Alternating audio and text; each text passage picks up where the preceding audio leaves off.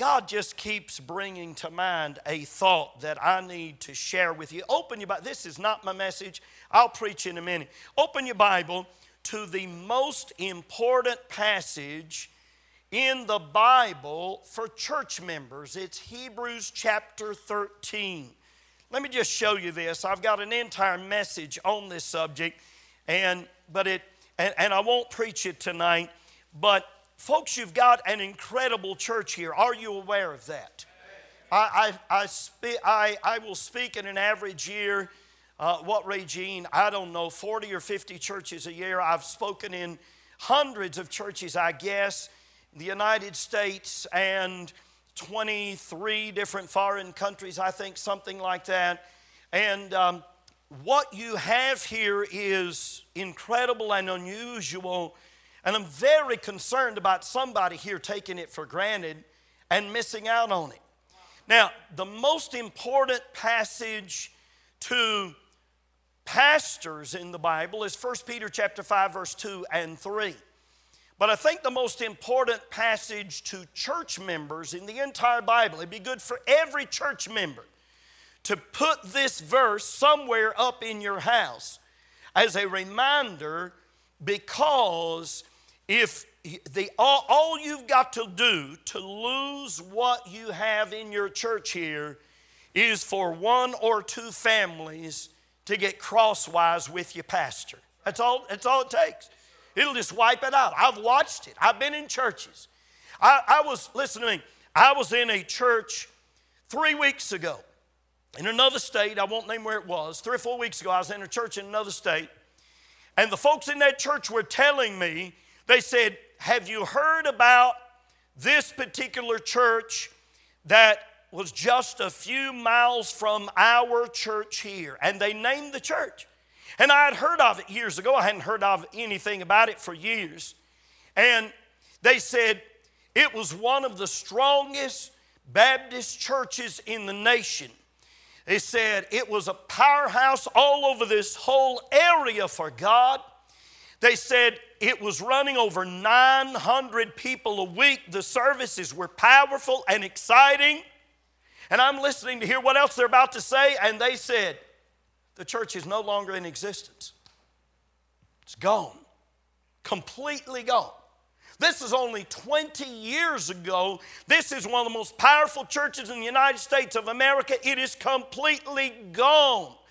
And this verse right here probably explains how it wound up being destroyed.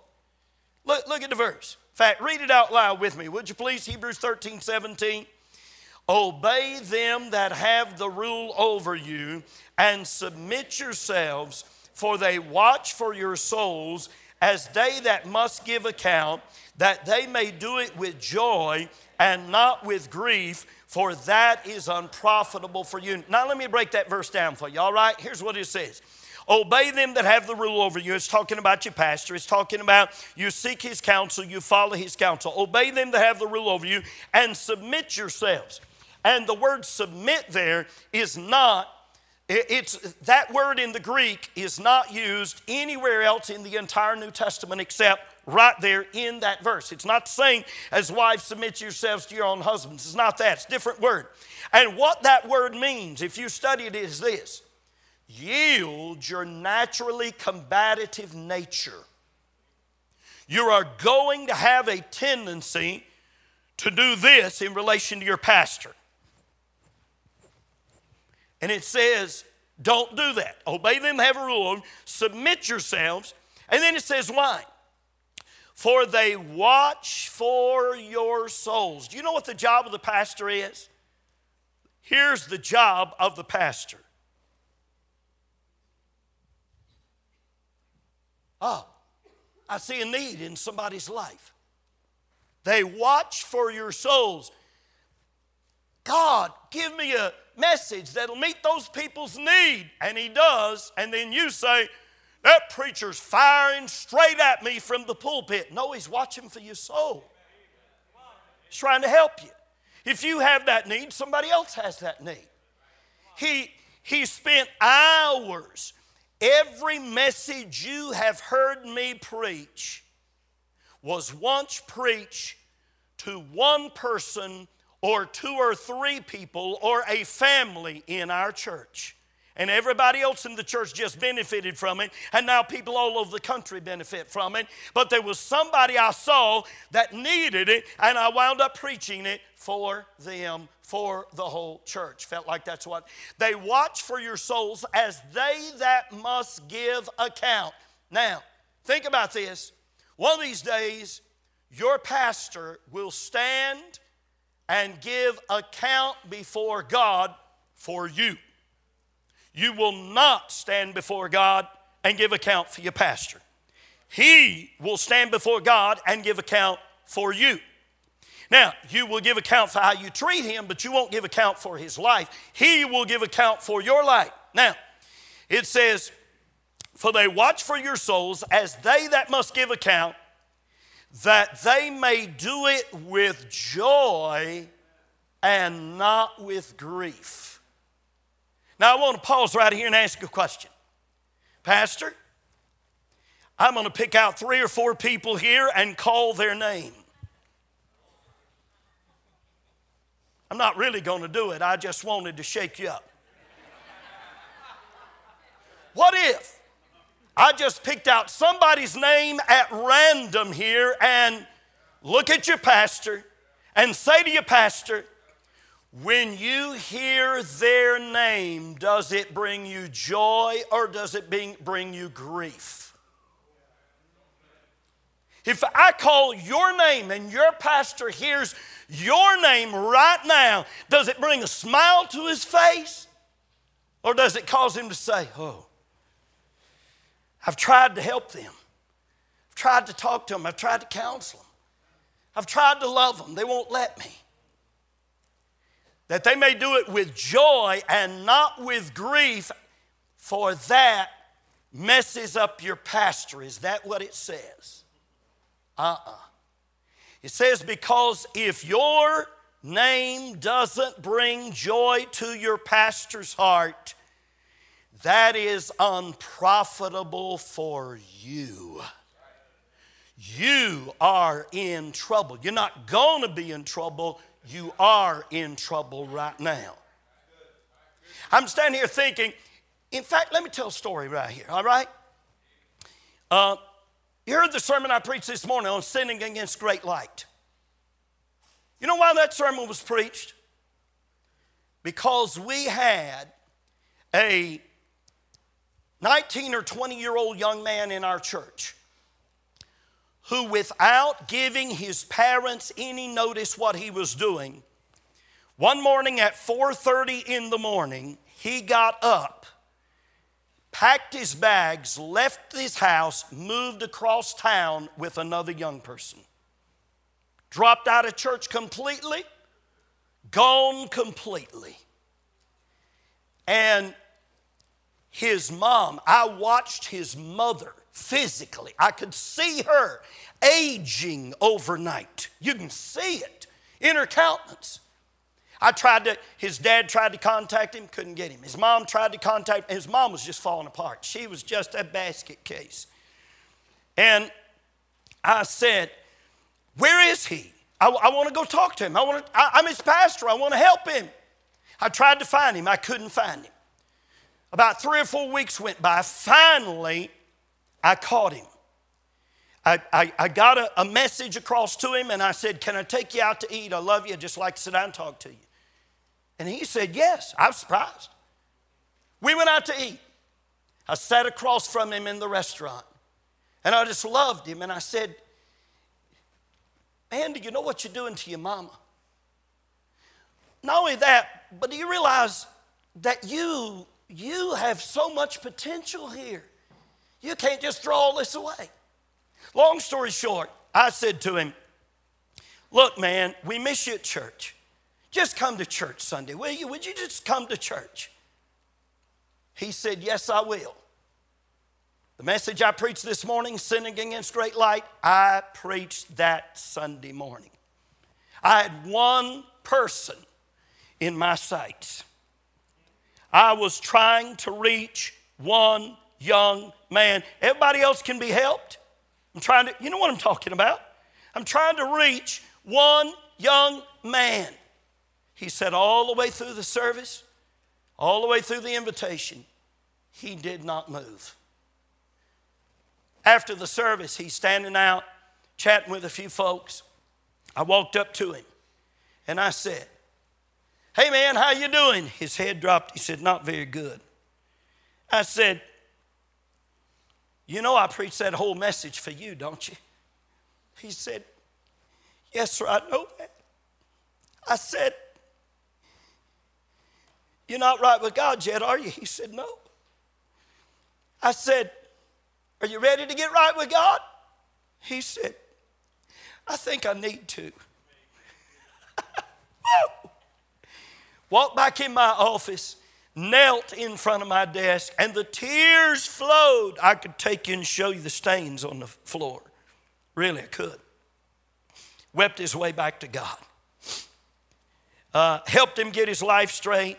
He had a contract on an apartment. I said, forget the stinking contract, buy your way out of it, get back home where you belong. He did. Listen to everything I said. By the way, I think I'm right. He's a senior right now at a Bible college, isn't he?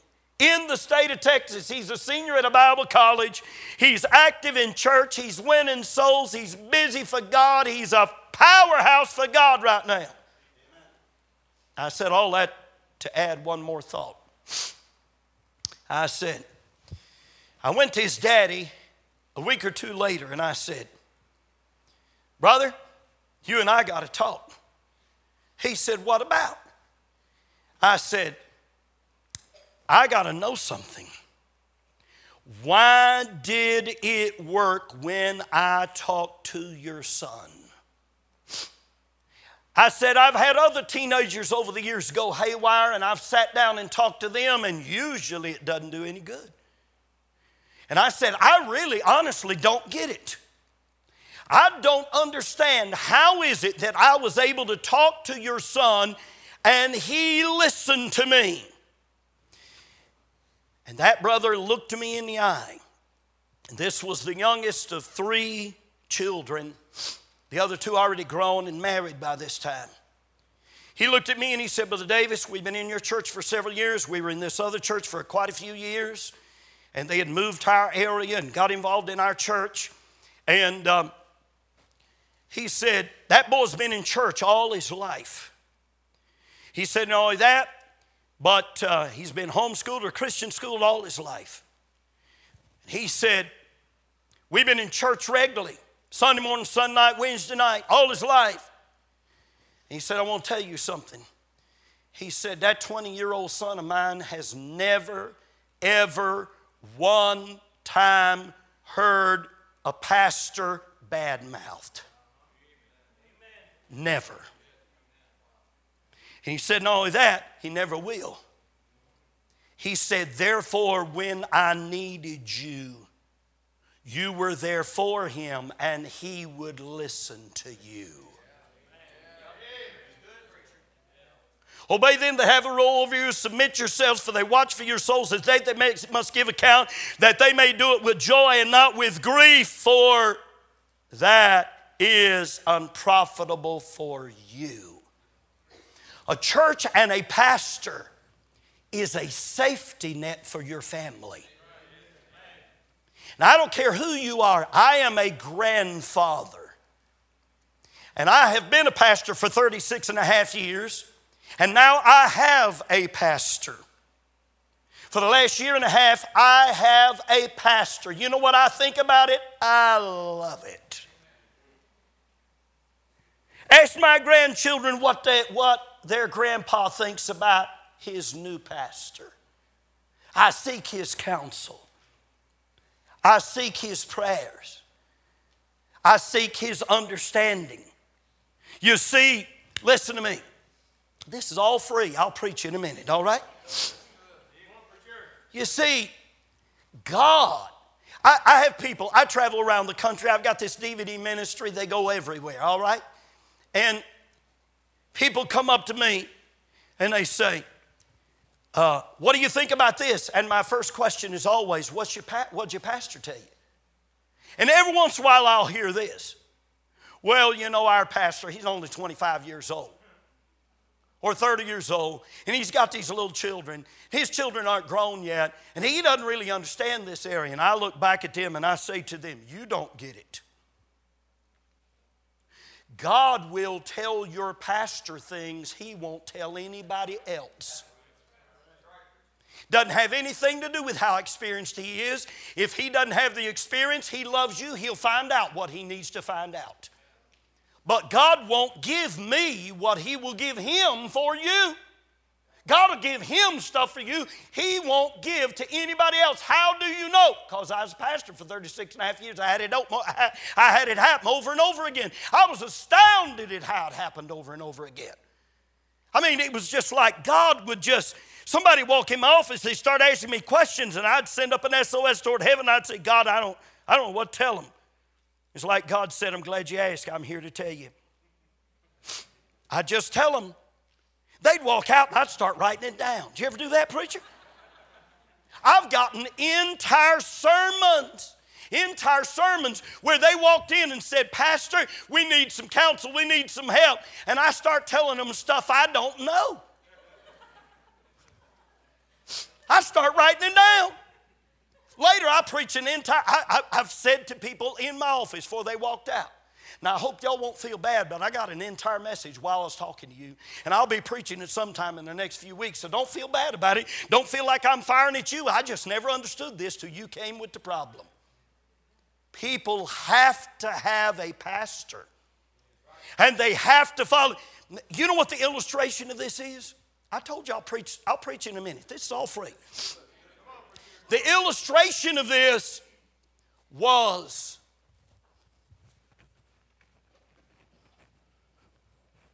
Moses standing up on the mountain, holding up his rod. The battle is going on with the Amalekites in the valley below in the book of Exodus. As long as Moses held up his hands, they won in the battle. But his hands got heavy. His hands started slip. As his hands started slipping, he saw men about to die. He shoves his hands back up real quick, but they get so heavy he can't hold them up. He looks down. He says, I can't hold this up. Aaron comes and runs on one side. Aaron, Hur, runs on the other side. Here, Moses, we got a big rock for you to sit on. And his hands were held up, one holding up on this side, one holding up on this side. And as long as his hands were up, they won. When your pastor's hands get too heavy and fall, you lose the battles.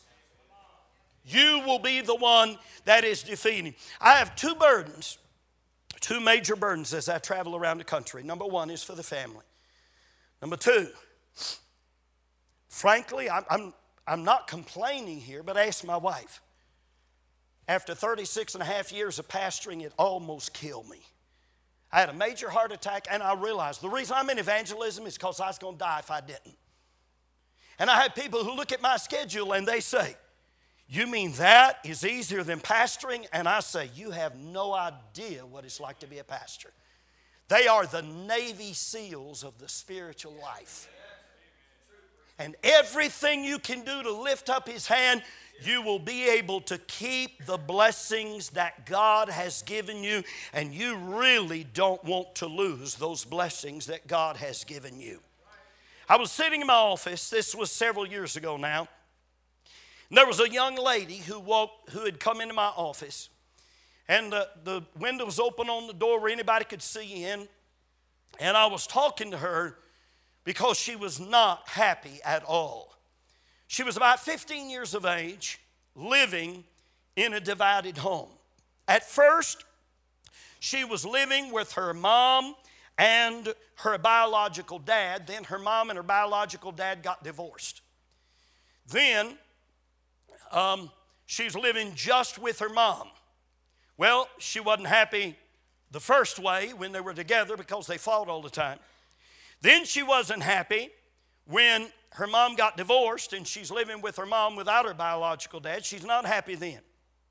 Then, now her mom has remarried and her stepfather is an angry man and she is really unhappy. And she's sitting there talking to me And she made one statement to me that gave birth to this entire message that I'm sharing with you tonight. In 2 Kings chapter 4, verse 8, it fell on a day that Elisha passed to Shunem, where was a great woman, and she constrained him to eat bread. And so it was that as oft as he passed by, he turned in thither to eat bread. And she said unto her husband, Behold, now I perceive that this is the holy man of God which passeth by us continually. Let us make a little chamber, I pray thee, on the wall. Let us set for him there a bed and a table and a stool and a candlestick. And it shall be when he cometh to us that he shall turn in thither. And it fell on a day that he came thither, and he turned into the chamber and lay there. And he said to Gehazi, his servant, Call this Shunammite. And when he had called her, she stood before him, and he said unto him, Say now unto her, Behold, thou hast been careful for us with all this care. What is to be done for thee? Wouldst thou be spoken for to the king? Elisha had connections, knew the king personally. To the captain of the host, he had connections there. And she answered, notice it, I dwell among mine own people. Don't need you talking to the king. Don't need you talking to the captain of the host. Very happy right where I am. And he said, What then is to be done for her? Gehazi answered, Verily, she hath no child, and her husband is old. And he said, Call her. And when he had called her, she stood in the door. And he said, About this season, according to the time of life, thou shalt embrace a son. And she said, Wonderful. Elisha, thank you. Praise God.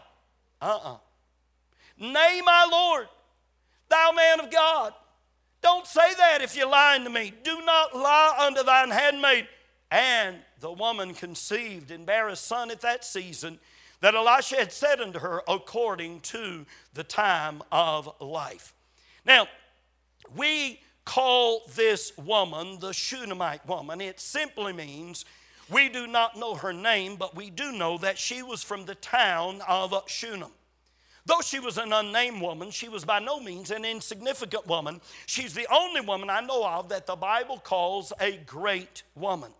The word in the Hebrew means great, prominent, or influential. The same word is used in this passage in Psalms where it says, Great is the Lord. And so it means she was an outstanding example of a godly woman. Now, there may be many that we might call great women, and we may or may not be correct. But here is clear authority. This really was, this woman really truly was a great woman. And uh, in what ways do we see her greatness? First of all, read it with me, would you please? She had a deep contentment with her lot and her position in life. Notice what when Elisha said to her, What, what can I do for thee? Can I talk to the king or to the captain of the host? And uh, she said, I dwell among mine own people. Where was she? At home with her husband, later with her husband and child. Where could she have been? Elisha said, you want me to talk to the king for you? You've been awfully good to me. She could have been maybe in a royal position with royal treatment a lady representative in the king's palace, royal income, royal provisions. Did you know what? There's something beautiful about a man or a woman who want what they have and have what they want. I've studied this thing for years and I've noticed a great truth. The women who are turning out contented children who are happy and serving God are women who are contented and happy with their position in life as a wife, mother, and homemaker. This is an interesting picture to me right here. The Doolittles, I don't know whether you knew Bob Doolittle or not. Bob Doolittle and his wife Marilyn spent years with all of their children. I think they had eight or ten children living in the jungle in Brazil. When they first went to Brazil, they did, this was would have been back in the 60s, 70s, and they didn't have the money, they didn't have enough support to do anything else. They just set up this tent in the jungle. You want to know how, how much jungle it is? Just a few yards from that tent, I have been to the spot where this tent is at. I've spoken at a camp that is located there now, and there is a lake, and that is the snake skin that came out of the lake just a few yards from their tent. Quite a snake skin, wouldn't you say? And they were very content and happy. I remember we, Brother Doolittle and I were riding along the road one day, when I was visiting there 12, 14 years ago, something like that. And um, he pulled over. He said, Brother Davis, as he pulled over, he said, You see this little lady over here? He said, This is one of the first ladies we won to Christ after we got to Brazil. And the lady walked over, Hi, Brother Doolittle, and they're carrying on in Portuguese, you know. And we pull away, and he said, Brother Davis, her mom or dad won. I forget which one it was. Her mom or dad won was swallowed by a snake like that right there. Now, that, and you know what? Every one of the Doolittle children, all followed Christ, all serving Christ, all happy in the Lord, had almost nothing. And you know why they were content? Because dad and mom were content. He showed me the spot when I was there. He showed me this spot where they used to go and stand next to a creek. And the whole family would go down there. He said, Brother Davis, we spend hours at this little hole right here. He was almost crying. The man was. He said we'd swing on that rope right there and drop in the in the creek right here. He said we'd sit over here and read the Bible and pray together. We'd laugh. We'd swim. The kids would play. And you know what that was? It was just wonderful family interaction with parents tying heartstrings with their children and their children loving their parents and loving God.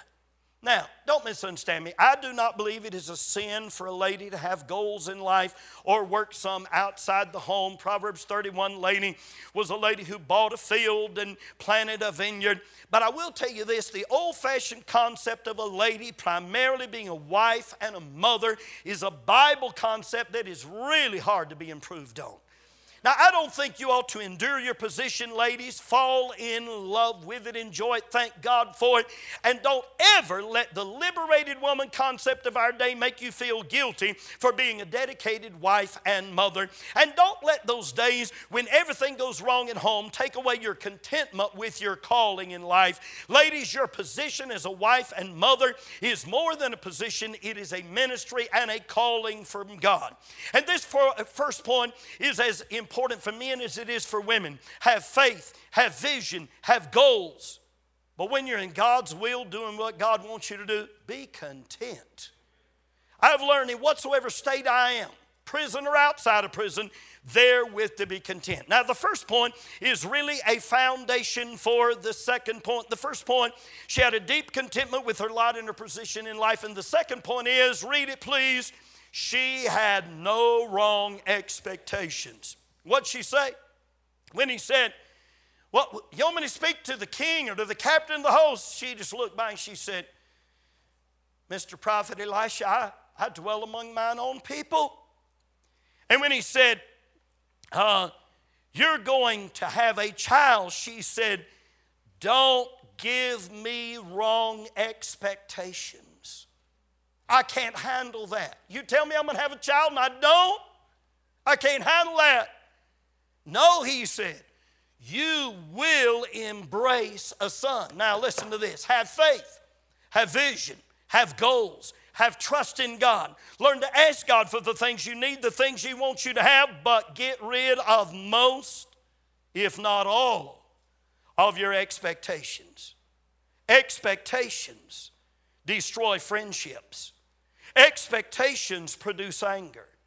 Expectations are the enemies of your being able to develop a grateful spirit. Expectations damage contentment. Expectations produce bitterness and disappointment. You remember what I said?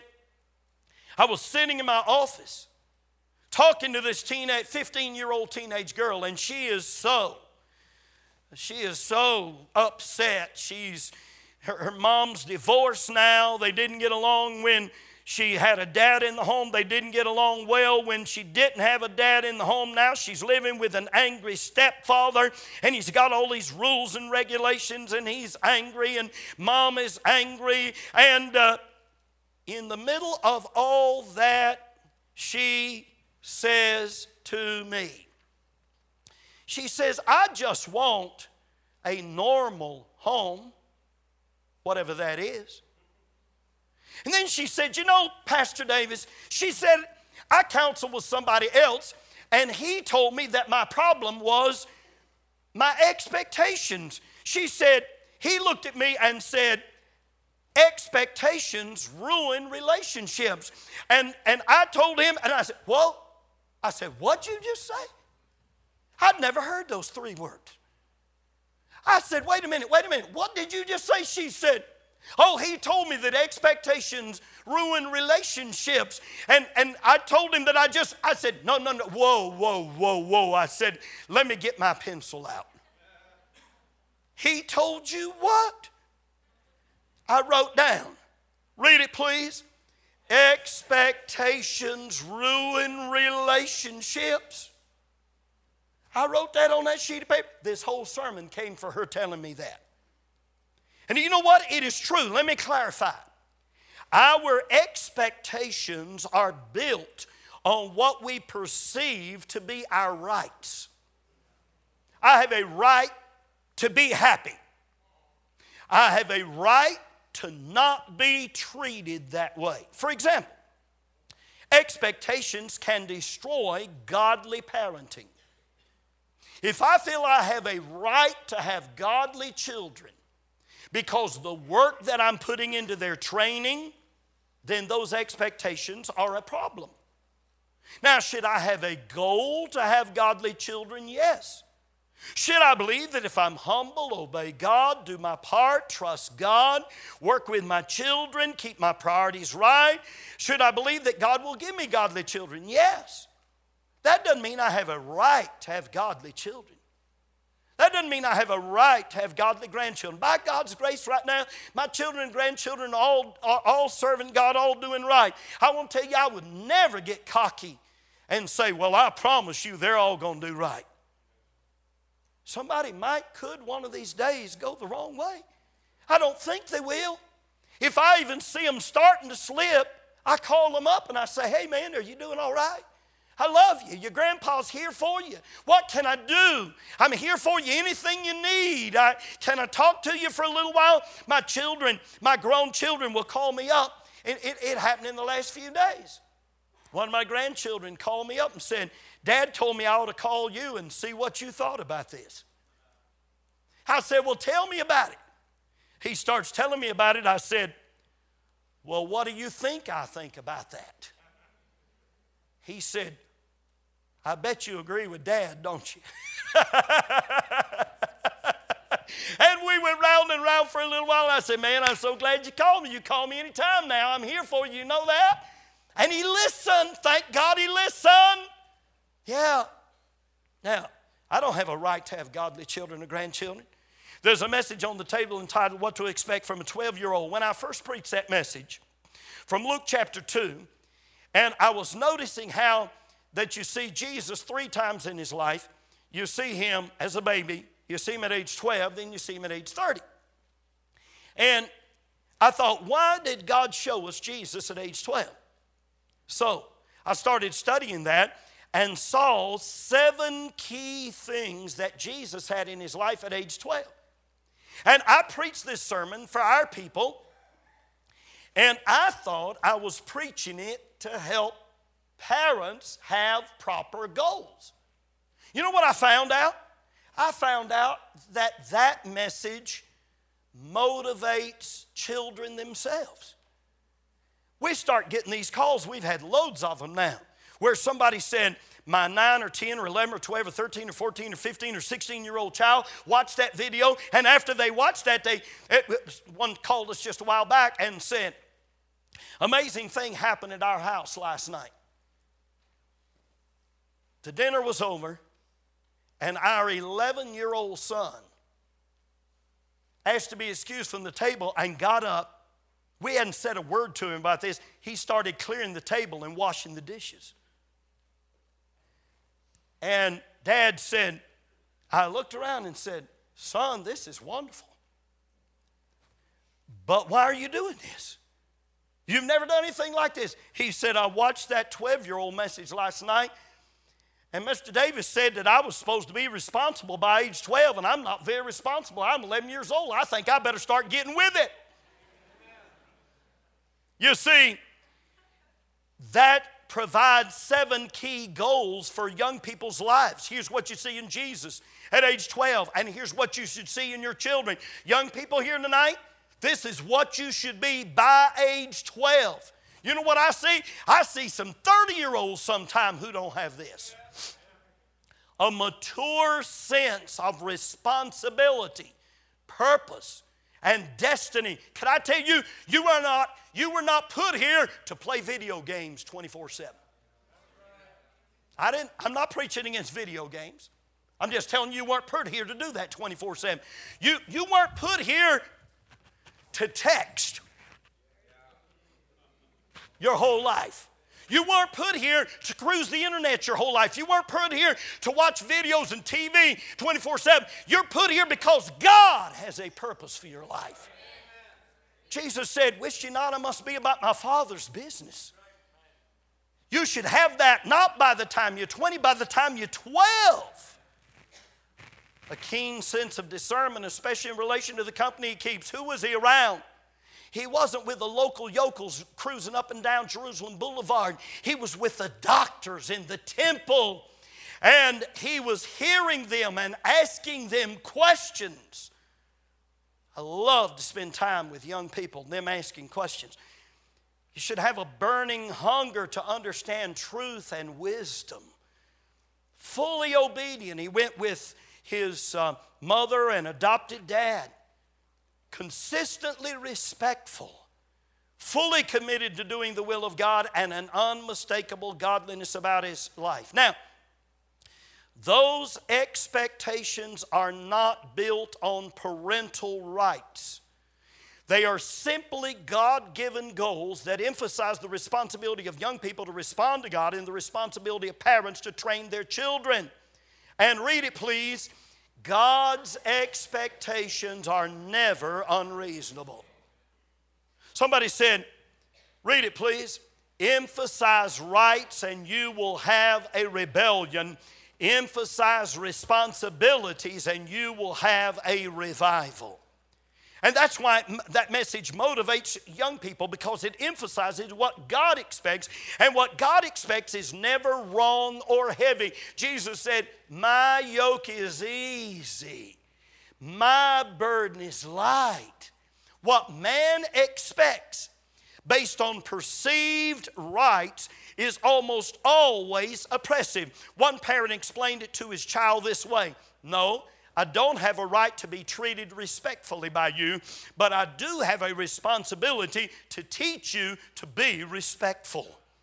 Parents, if you're not teaching your children to respect others, to stand up before their elders, to speak respectfully, then you are failing in your responsibility. How did Daniel survive in Daniel chapter 1? Because he was so respectful to Melzar, the prince of the eunuchs, that Melzar gave him that period of time where he had the water and the vegetables, and he wound up great, and it was his respectfulness that saved his life. Can I tell you something?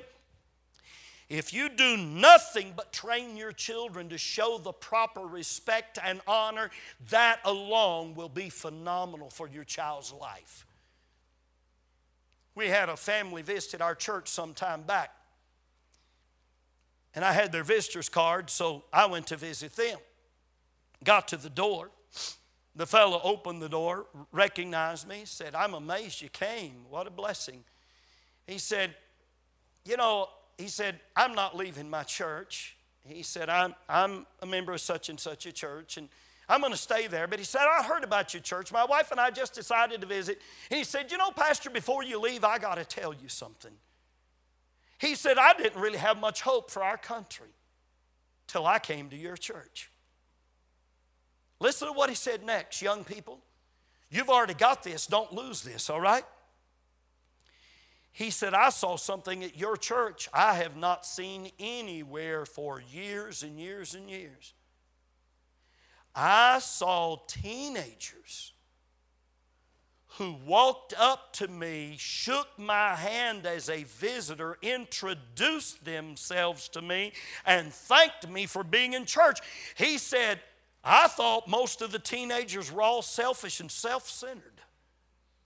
He said it gave me hope for our whole country. You had some young people there that went away and out of their uh, out of their own element and reach out to others. You know how to tell when a young person is maturing in God? They're not self-centered. Do my thing. Anybody going to be nice to me? If you're not nice to me, I'm going to go out and tell everybody you weren't nice to me. Well, why don't you just go be nice to everybody else? Huh? I love it. These children coming up shaking my hand. I love it when I walk over and they automatically stand up. Because the Bible says you rise up before the hoary head. You know what the hoary head is? It is all that stuff right there that it took me 60 years to get and now I can't get rid of. And the Bible says when, when an older man comes walking over to where you are, you don't sit there and just reach up and shake his hand. You jump right up. You show respect to him. You show honor to him. And God will bless you for that. The Shunammite woman gave, expecting nothing in return. Luke 6:35 says, Love your enemies and do good and lend, hoping for nothing again. Now, and your reward shall be great, and, and so on. Preacher, there is a really scary thing that happens in churches sometimes. You know what it is? It's based on the principle out of that verse lend hoping for nothing again.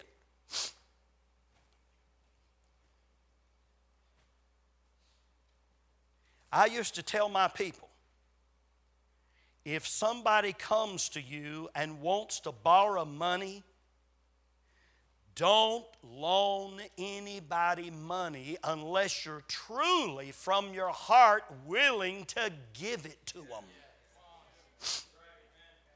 You know why? Because this brother over here borrows $1,000 from this brother over here and says, Now, Brother, two weeks from now, I'm going to pay you back. I've got some stuff coming in, I'm going to pay you back. And so, two weeks from now, this brother over here is waiting on this brother to walk up with a check, cash in his hand. And this brother over here dodges him. Expectation, say it, ruin relationships. And the other brother doesn't say a word about it. And all day long, this brother's waiting to see if that brother's going to pay him that thousand bucks. And that night he gets home and he says, Honey, brother so and so is a liar. And I'm afraid he might be a stinking thief too. And the fellowship in the church is destroyed. If you're not willing to give somebody the money, if they come to you and say, would you loan me $100, $50, $20? If you're willing to give him the money, give it to him. And say, say to him, now, if you want to pay me back, you can, but I really do not expect you to pay me back. So it's yours. God bless you. Hope you enjoy it. Expectations ruin relationships. Listen to this article somebody wrote an advice columnist. they said, I feel as though I'm being treated unfairly by my across the street neighbors. We've been good friends for many years, have done each other several favors. Their daughter's getting married next month. They know I have a small video business. My specialty is weddings. I've not been asked to video their wedding, and I'm terribly hurt by this. Am I entitled to an explanation? I sure would like to have one. I'm an older guy, mature enough to take it, but I sure don't know how to act toward them. I'm sure I'll get them an invitation to the wedding, and then what? And the advice columnist wrote back very wisely. Go be gracious and keep your mouth shut. Your neighbors don't owe you the job. In fact, they may have assumed you'd prefer to be a guest instead of an employee. You see it? Listen to this one. Two years ago, on the night before my wedding, two members of the wedding party, my bro- brothers, told me they were low on funds and would have to wait a while to send their wedding gifts. And I said that it was perfectly okay and not to give it a thought. Since one year is the time allowed to send wedding gifts, according to Letitia Baldrige, I don't know who she is. They're long past due. Both brothers have been employed steadily have been the, and seem to be living well. Two months ago, one of the brothers asked my, for my new mailing address so he could send me a card. Three weeks later, he apologized, said he was mailing the card that day, and it never came. I'm still good friends with both brothers, but I feel insulted. Two members of my wedding party didn't even send a card, let alone a gift. Should I tell them how I feel or just let it pass? The brother who said he was sending a card may be getting married this year. Should I be the better person and send a gift? The advice is really good. For the umpteenth time, a gift is something a person chooses to give, it is not mandatory. Preacher, please don't have a heart attack with this next picture I'm about to throw up, okay? This next picture is one of the most frightening pictures in a church. There it is. Do you recognize it? It's a shower. It's a shower. Hold on to him, sister. Don't let him croak right here in front of everybody, all right? Now, do you know why I said that? Because I was a pastor for 36 and a half years, and we had more problems with showers. Somebody called me in the church two weeks ago with a major problem in our church now with a shower. And I said, You know what? I'm not the pastor anymore. I said, I used to lose sleep over this. I don't lose any sleep. Brother Basin gets it. Tell him if I can help him, let me know. you know what happens? You ever try to figure out who? You can write all the rules you want, you can't cover every detail. It is virtually impossible cover every detail of the wedding shower. And there's somebody in your church who will give, who comes to every wedding shower. They don't miss a one. And they always give nice gifts. And then they come up to their wedding shower, or their daughter comes up to their wedding shower. And they're, here's the word, they are expecting. Oh, we're going to have a nice wedding shower. And five people show up. And how can you control it? What can you about do about it?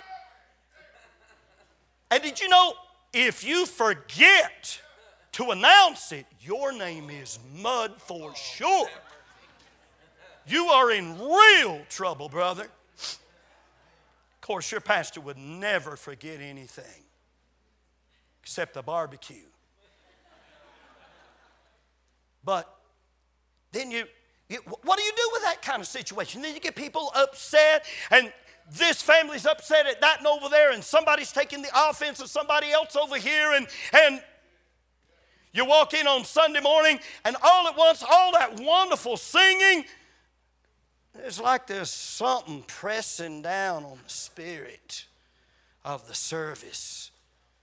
Listen to this one. My husband and I have been married 12 years. We have two children 11 year old daughter, 10 year old son, both been involved in sports since first grade, mostly soccer and basketball. The problem is, my husband, he has very high expectations of our children's performance in sports. He lectures them before the game, tells them what to do during the game, criticizes them after the game. He screams so much his voice becomes hoarse. He made both kids cry when he was assistant coach for my daughter's basketball team last season. He had several outbursts, including swearing. One embarrassing performance resulted in a stern warning from the referee. My husband behaves this way only when sports are involved, but I can't stand this much longer. He thinks I'm crazy. He says, I don't understand because I never played sports. I need your advice. Wow. I told you the other night we have we had the men's and women's basketball and volleyball leagues. I used to try to tell folks, here's what you expect in sports. Number one, do not always expect to win. Well, somebody's going to lose sometime. Now, give it your best Try to win because the thing you should expect out of yourself is that you give your best. And whether you win or lose, you have a good attitude. Leave the outcome to God. Did you ever hear a lady nag her husband? Honey, this isn't going to work. See, it's not working. See what I'm trying to tell you? I'm trying to tell you it, it, it ain't going to work.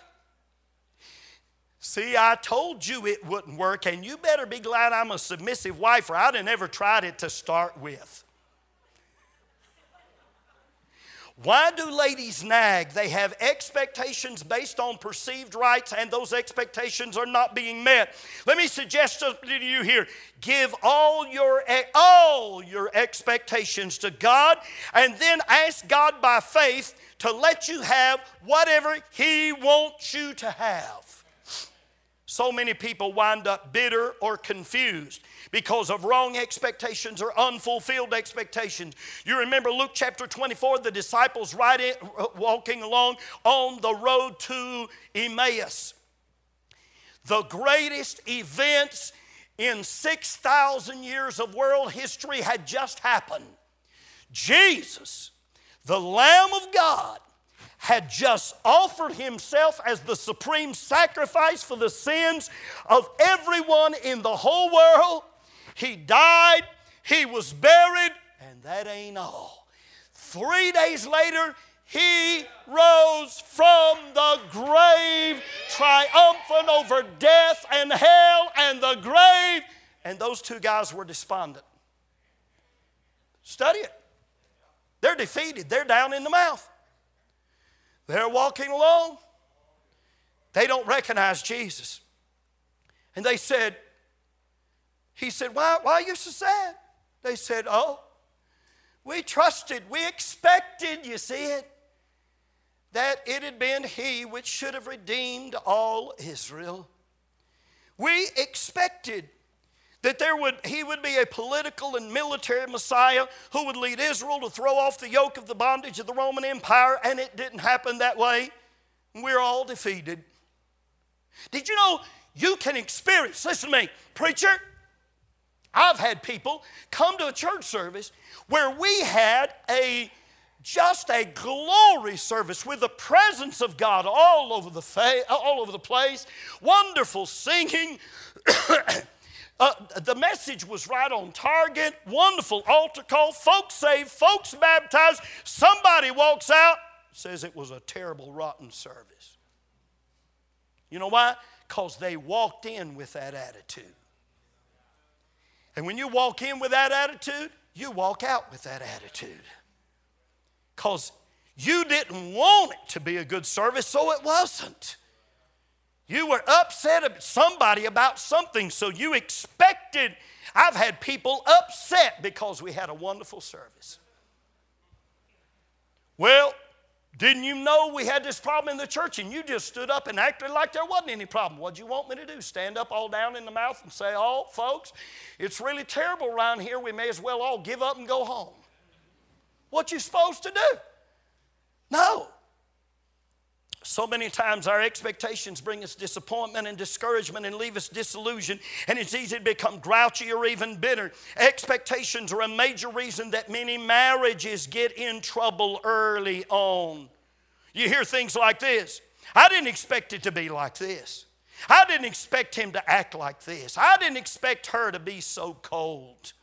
I thought surely he loved me enough to change after we got married. I really thought he would quit that bad habit for me. I ask any pastor or counselor, a couple comes in having problems, and you hear phrases like this Well, I expected him to read the Bible, and he doesn't do it. I expected him to be home from work by six o'clock. When he didn't make it, I just threw his supper out the back door. I just expected it after working hard all day, I might at least have supper on the table when I got home, and I was upset when it wasn't. It happens on the job. Well, I've been there a year and a half, and I really thought I would have gotten a raise six months ago. It happens in the home. I really thought my brother or sister would treat me better than that. It happens in the church. Well, I didn't expect to be treated like that in the church. You know, maybe you ought to post these three words on the refrigerator at home. Read them again, please. Expectations ruin relations. Get, give all your expectations to God. Let Him give you the expectations He wants you to have. I heard a man tell how he and his sister saw their father go through a special little routine after every meal for years and years. The father would get up from the meal, walk around the table, kiss mom, and say, Thank you for that delicious meal. Do you realize what those girls would expect out of their husband after they got married? And what if he doesn't do it? Watch out for your expectations around funerals. Emotions run high. Funerals, weddings, courtships or betrothals that lead to the marriage altar. How many of you fathers have daughters? Let me see your hands. How many fathers here have unmarried daughters? Let's do that. How many have unmarried daughters? All right? Now, let me warn you of something. You will probably never meet a guy good enough for your daughter. I have four fantastic son in laws. And the reason they are is because they met God's expectations. To meet my expectations, they would have had to do this.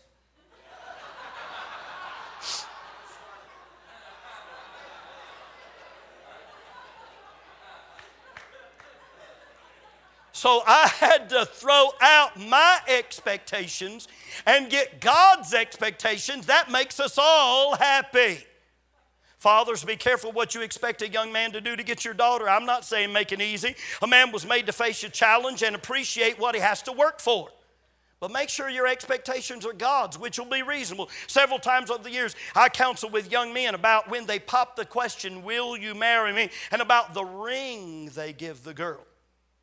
And I've suggested over and over to young men that they do their best to find out what she really likes ahead of time. Because this is an area that ladies sometimes dream about from the time they're little girls. I have dealt with wives who have been upset at their husband for 20 years and he never even knew it. Expectations relate. By the way, girls, if you get the right guy with a ring you don't like, you're better off than if you get the wrong guy with a ring that you do like. What about those who work for you? Yours is a responsibility under God to help them become what God wants them to be. Make sure your expectations of them are not your expectations, but God's. God's expectations will be right, reasonable, and just. Your expectations can easily become wrong and unreasonable and unjust. I was reading a man uh, wrote a phenomenal book called Character First. Tom Hill's his name, head of Kimray Corporation. He was telling in that book how he has a supervisor in his plant. This supervisor, if he has somebody that he's just hired and they've been there 10 days and they come in late, he said that supervisor will immediately that very day go to them and say, Come, we need to sit down and talk. And then look at them and say, Now, I just need to know, do you really like this job or not? Do you really want this job or not? You do realize that you have to be on time here. Now, if you don't want this job, you can go ahead and quit today and we'll give you a good reference. Everything will be fine. But if you want this job, you're going to have to be on time. Is that clear? What should you do about in relation to those you work for? Give your expectations to God. If you're being treated wrongly or unjustly, appeal based on what you believe God would see as right. One of the best ways to keep from getting bitter is to not be treated, uh, is to not expect to be treated fairly. I heard about a prisoner who went before a parole review board, expected to get out, and instead got 20 more years. Don't expect everybody to treat you right. Don't expect to be remembered on your birthday. Don't expect to be remembered on your anniversary. Keep your word with your children. But don't try to shelter your children from every disappointment and difficulty life sends their way. Try to warn your children when you see disappointments coming. Be careful what you expect out of God or any earthly authority figure. Have you seen what's happening in our day, people expect a normal baby, and if it's not that way, they abort the baby or sue the doctor. You know, sometimes we are like brats with God. Expect whoever you need not to be there when you may need them the worst. Jesus' disciples were confused, more confused than ever, who had always solved their problem. I had a preacher friend who used to tell his children this every night Mommy loves you, Daddy loves you, Jesus loves you best of all. Why? Because mom and dad won't always be there. That's my mom and dad. But Jesus will always be there.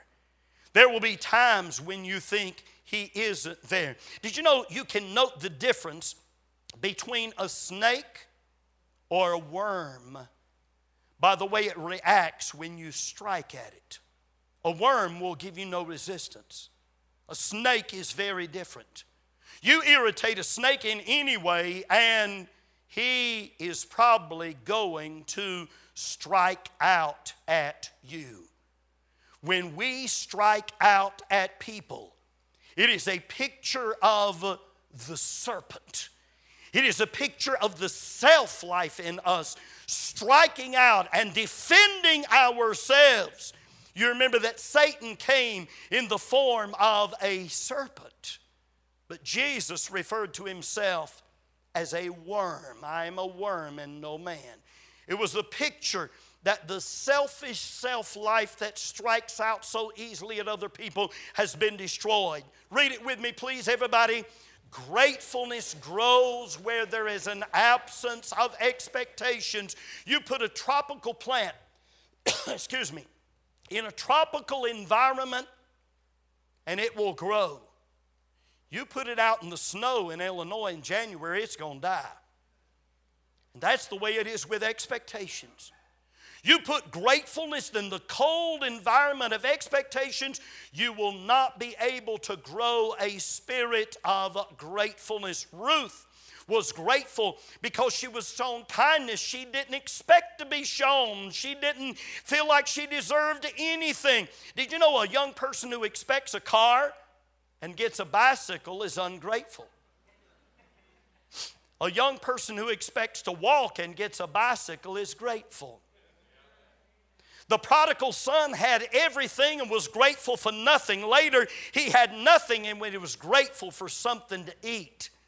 A man who expects to eat filet mignon with baked potato and green bean and salad and gets a cold chicken leg is ungrateful. A man who expects to go hungry and instead gets a cold chicken leg is grateful. A spirit of gratefulness is born out of the realization I'm nobody, I'm nothing, I don't deserve anything at all. We were in Papua New Guinea several years ago, 20 years ago now. And after the service one night, the last night we were there, some Simbai pastors, these were almost, uh, these were very short men our church had paid for all these pastors to come from all over that area, and many of them came to the big city and had never been there before. And we took them all out to eat, paid for all of them a meal. They honest, they sat down at the table. Several of them sat down at the table, looked at the fork and spoon and knife, and didn't know what it was. One of the most interesting thing was this restaurant was right on the seacoast. You could look out a hundred yards and see the ocean waves lapping in, and in between the, the restaurant and the beach, there was a swimming pool there. And these folks were going out there looking at that swimming pool. They were coming back in saying, Why did anybody put that there when that was out yonder? but these folks had almost nothing. They were sleeping on the concrete floor of the open air church where I was preaching. And one night, some thieves broke in and stole everything they had. They came by to tell us goodbye, and in the middle of the conversation that the missionary, Jerry Williams, was carrying on with them, he found out they'd lost everything they had. And I said, I turned to him and I said, how much was it worth? Listen, this was everything they had, they brought with them. They're going back without it. He said, Brother Davis is worth about 15 to 20 dollars. Everything they had. We gave them joyfully $20 a piece. And they walked out with tears in their eyes, so grateful They'd been given that. A spirit of gratefulness will change the whole way you look at things, whatever it is. Our society has shifted the emphasis from a spirit of gratitude to get everything you can because you deserve it. Y'all hear about the group of senior citizens sitting around talking about their ailments? One of them said, My arms are so weak I can't hardly hold up this cup of coffee. Another one said, My cataracts are so bad I can't even see the coffee. Another one said, I got to where I can't hear anything anymore. Another one said, I can't turn my head because of the arthritis in my neck. Another one said, My blood pressure pills make me dizzy. Another one said, I can't remember what I'm doing half the time. If I don't make myself a note, I forget what I'm trying to do. And another fellow said, You know, I guess that's the price we pay for getting old. One little lady spoke up and said very cheerfully, You know, it's not all that bad. Thank God we all still drive.